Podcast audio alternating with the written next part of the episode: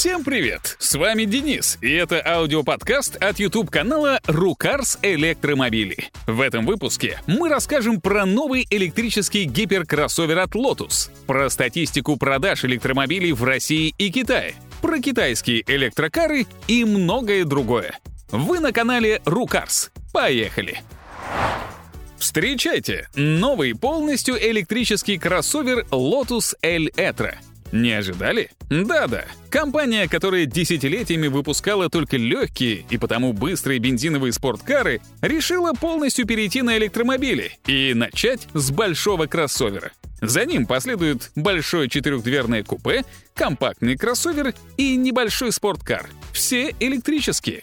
Но вернемся к Элетре. За стильной внешностью и экзотическим брендом не скрывается ничего особенного. Полный привод, более 600 лошадиных сил, разгон до сотни менее чем за 3 секунды. Не хуже и не лучше, чем у Tesla Model X. Выделяется Lotus разве что максимальной скоростью в 260 км в час. Батарея на чуть более чем 100 кВт-часов также не хуже и не лучше, чем у топовых электромобилей, но поддерживает зарядные станции с мощностью до 350 кВт. Запас хода составляет около 600 км. Не на максимальной скорости, конечно. Машина оснащена лидарами для будущего автопилота и ожидается в продаже в 2023 году. Китайская компания NIO наконец приступила к серийному производству и поставке покупателям седанов ET7.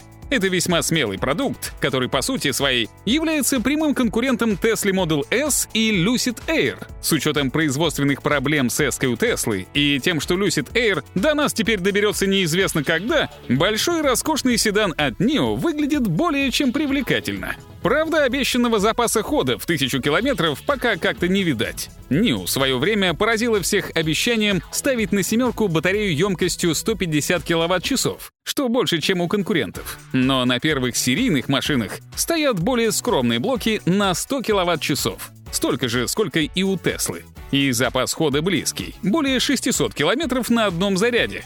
Цены начинаются от $69 тысяч.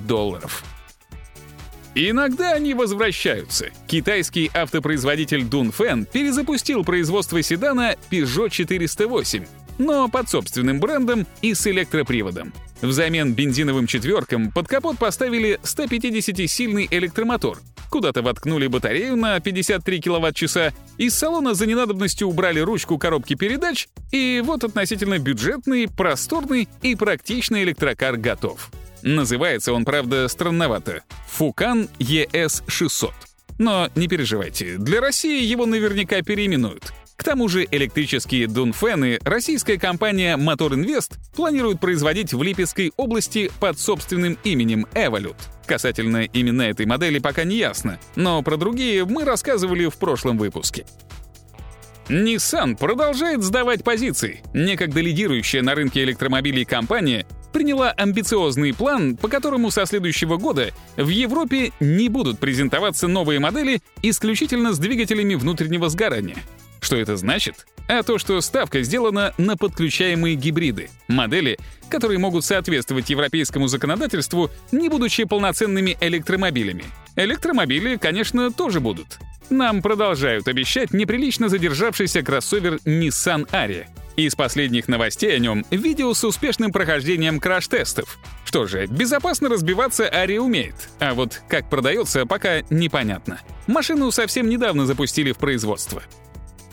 Впрочем, есть проблемы и у Теслы. Китайские власти постановили на 4 дня приостановить работу гигафабрики в Шанхае, чтобы проверить всех ее сотрудников на коронавирус. Да-да, это в России его победили, а в Китае новая эпидемия. Но есть и хорошие новости. Компания стала рассылать приглашения на Киберрадео, мероприятие, приуроченное к открытию гигафабрики в Техасе. Что это будет, мы пока не знаем. Но поскольку в Техасе, среди прочего, будут выпускать пикапы Кибертрак, нас, вероятно, ждет шоу с их участием. А заодно мы, наконец, увидим ту финальную версию этой удивительной машины, которая и пойдет в серию.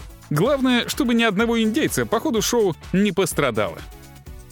Запускать гигафабрику в Техасе Тесле действительно надо срочно, потому что спрос растет быстрее предложения. В 2022 году Tesla, очевидно, обновит рекорд продаж. Но очереди на самые ходовые модификации абсолютно всех моделей уже сейчас растянулись до 2023 года. Американский автомобильный рынок совершенно очевидно давно готов к масштабной электромобилизации, упираясь только в производственные ограничения. И даже рост цен покупателей не останавливает.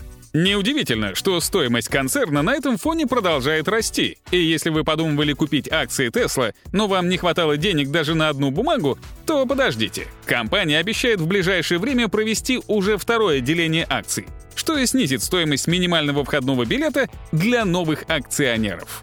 Друзья, в связи с большой вероятностью блокировки в России Ютуба, рекомендуем вам подписаться на наши социальные сети, телеграм-канал, группу ВКонтакте и канал на Яндекс.Дзене.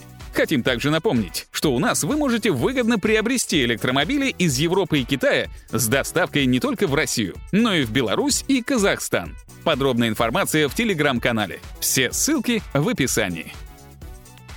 Скандальный стартап Nikola Motors, который умудрился выйти на биржу, взлететь в цене выше Форда, так и не выпустив ни одной машины, и с треском обвалиться, наконец приступил к производству электрогрузовиков. Причем именно таких, какие ему по силам.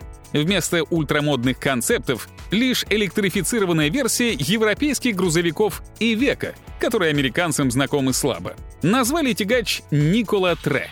До конца года обещают построить от 300 до 500 таких машин, причем в первую цифру верится больше.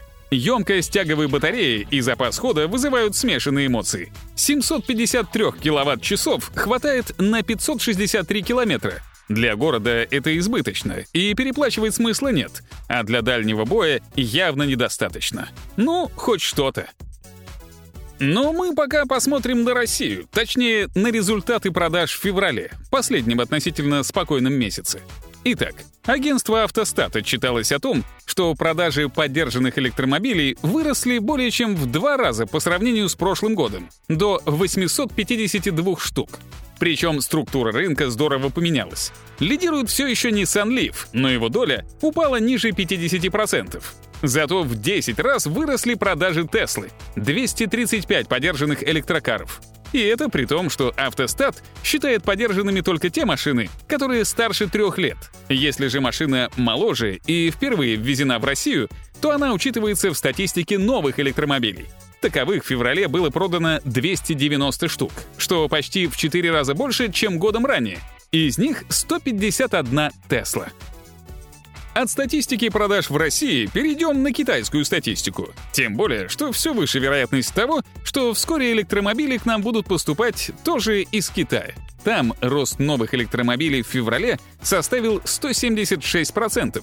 Всего за месяц в КНР продали 219 тысяч электрических машин и еще 73 тысячи подзаряжаемых гибридов. В десятке самых продаваемых всего одна иномарка — Tesla Model Y местной сборки.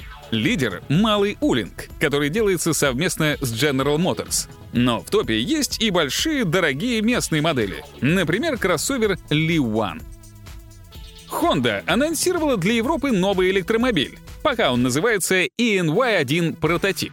Но в образе легко угадывается электрическая версия компактного кроссовера HR-V, который уже продается в Китае. Там это сугубо переднеприводный автомобиль с мотором мощностью 204 лошадиные силы и максимальной скоростью, ограниченной на отметке в 150 км в час. Батарея обладает емкостью без малого 69 киловатт-часов, а хватает ее на 510 китайских километров, которые примерно равны 400 километрам европейским. В общем, машина, конечно, компромиссная, но с учетом высокого спроса на электрокары в Европе свое место она найдет. И фишку недели — расширенные возможности по перевозке всякой всячины в пикапе Rivian R1T вы можете посмотреть на нашем YouTube-канале «Рукарс Электромобили». А на этом все. Новый подкаст через неделю. Всем пока!